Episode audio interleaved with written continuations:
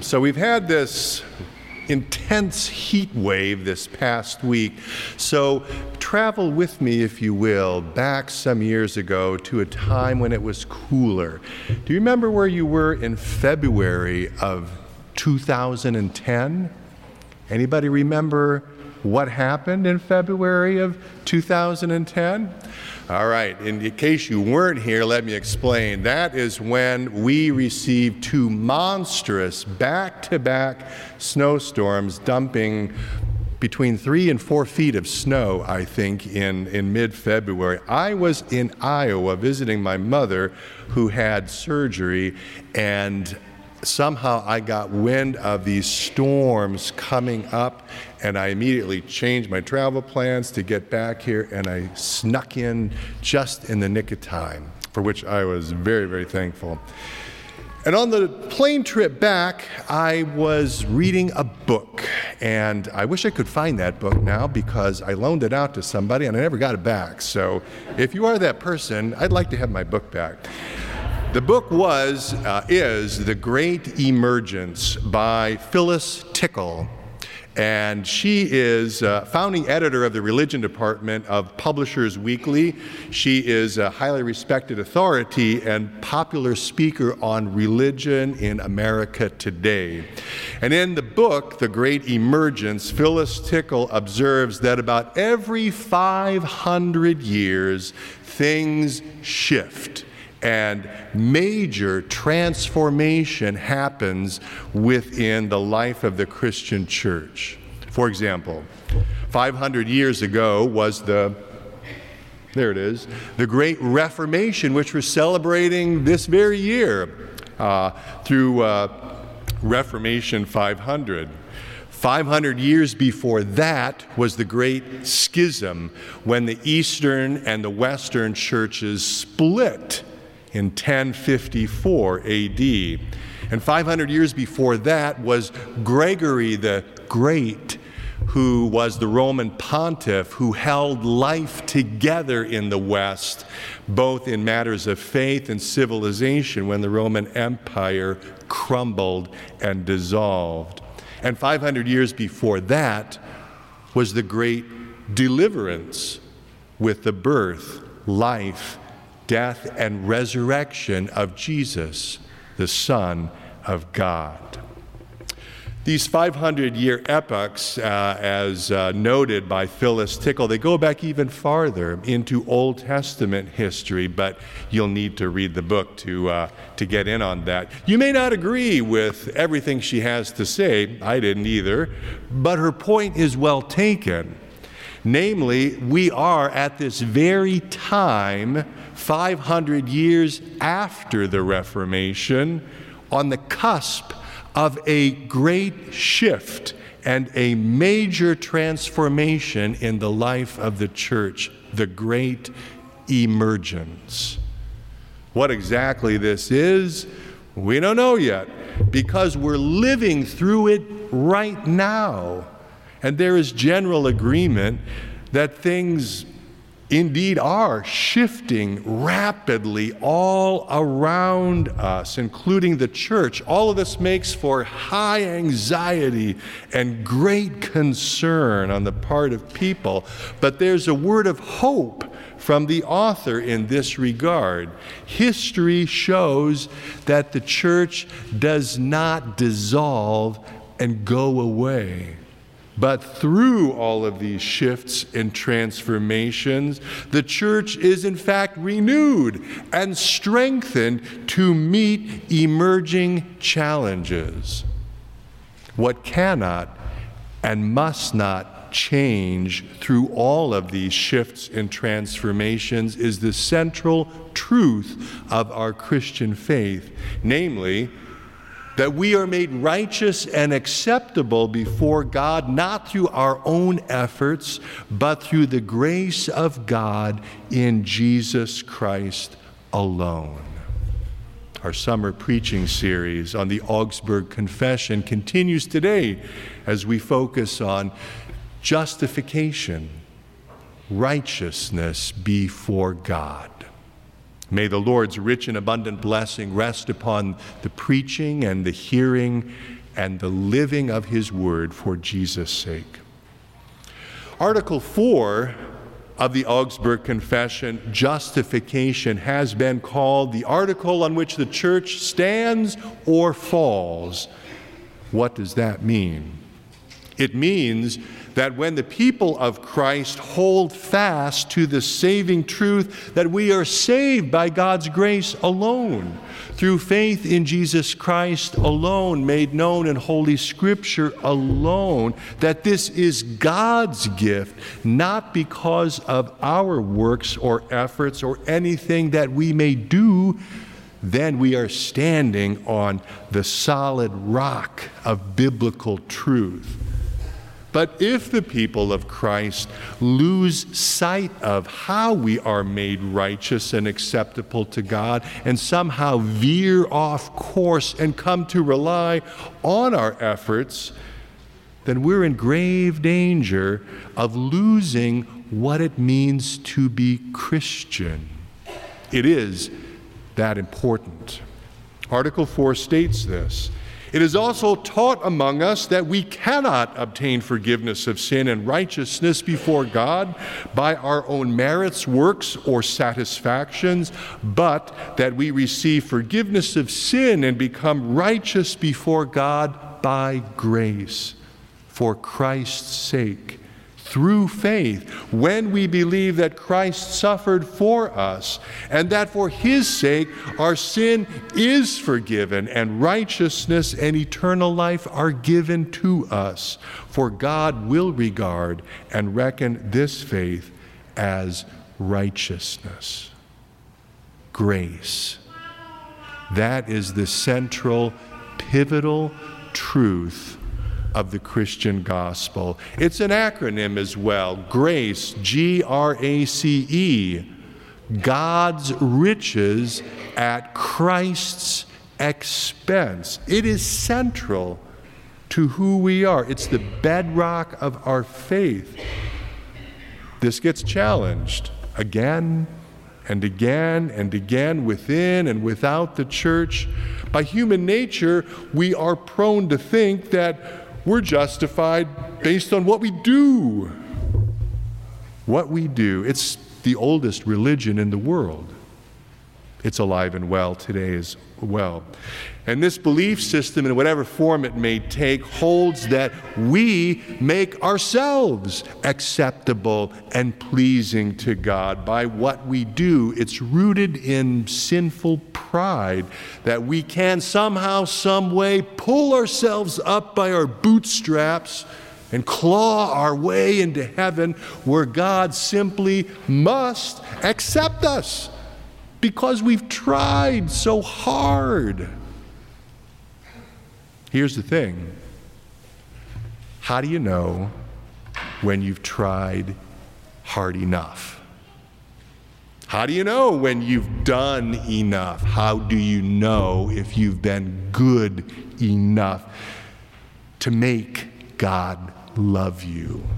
There's this nagging doubt in the back of our mind that will not go away. And that speaks to us saying, Are you sure? How do you know? And that will give us no peace. Because we will never know for certain. We're left hanging, wondering, worrying especially when we die. My friends, in Jesus, we can know for certain where we stand with God. We don't need to be left hanging because Jesus was the one who was left hanging for us, hanging on the tree of the cross for you and for me, for the sins of the world. This should have been each and every one of us hanging on that cross to pay the price of our own sin and disobedience. But God so loved the world that he gave his only begotten Son, that whosoever believes in him should not perish, but have everlasting life. And that, my friends, is gospel. It is grace. It is good news. You see, Jesus not only lived that life of perfect obedience to the Father's will and to fulfill all of the laws commanded that we could never do, Jesus also died the death we rightly deserved because of our sin and disobedience. And now, all that Jesus has done, that life of perfect obedience, that saving death upon the cross, Jesus now gives to you and to me and to all who trust in Him. It's a gift we do not deserve, but God graciously gives it for Jesus' sake. So, this means we don't have to worry. We need not wonder where we stand with God or what happens when we die. In Jesus, our future is secure. And we have the certainty of everlasting life in him. And that is why Article 4 of the Augsburg Confession is so very important. It holds forth the saving truth of how we are made righteous before God. This gift is given through the preaching and teaching of God's Word. It comes to us in the cleansing waters of holy baptism, and we receive the assurance of this here in the body and blood of Christ under forms of bread and wine here at the Lord's table. And all of these, Christ comes to assure us that He has paid the price of our salvation. A long time ago, in a galaxy far, far away, in a place called Iowa, I was a confirmation student. and now, lo and behold, I am teaching confirmation. I think about that, and I think about what my own confirmation pastor, the sainted Reverend E.H. Streufert, said about all this. He shared with us that righteousness before God, justification, means that for Jesus' sake, God now sees me just as if I'd never sinned. A little word trick there, but it gets the point across. I am justified through Jesus, and in Jesus, God now sees me just as if I'd never sinned. I've always remembered that and held on to it. In the gospel lesson for today, as noted in the children's message, Jesus tells the parable of the wheat and the weeds. So, what's the connection between this and the gift of our own righteousness in Jesus? The dilemma is that God's children who are declared righteous for Jesus' sake live side by side with evil in the world. And at times, it gets to be too much. God's children cry out to Him for deliverance. Maybe you know what that's like in your own life. Maybe you've had a time with particular circumstances or particular people who sorely tested you so much that you just cried out to God, Take me out of this, please.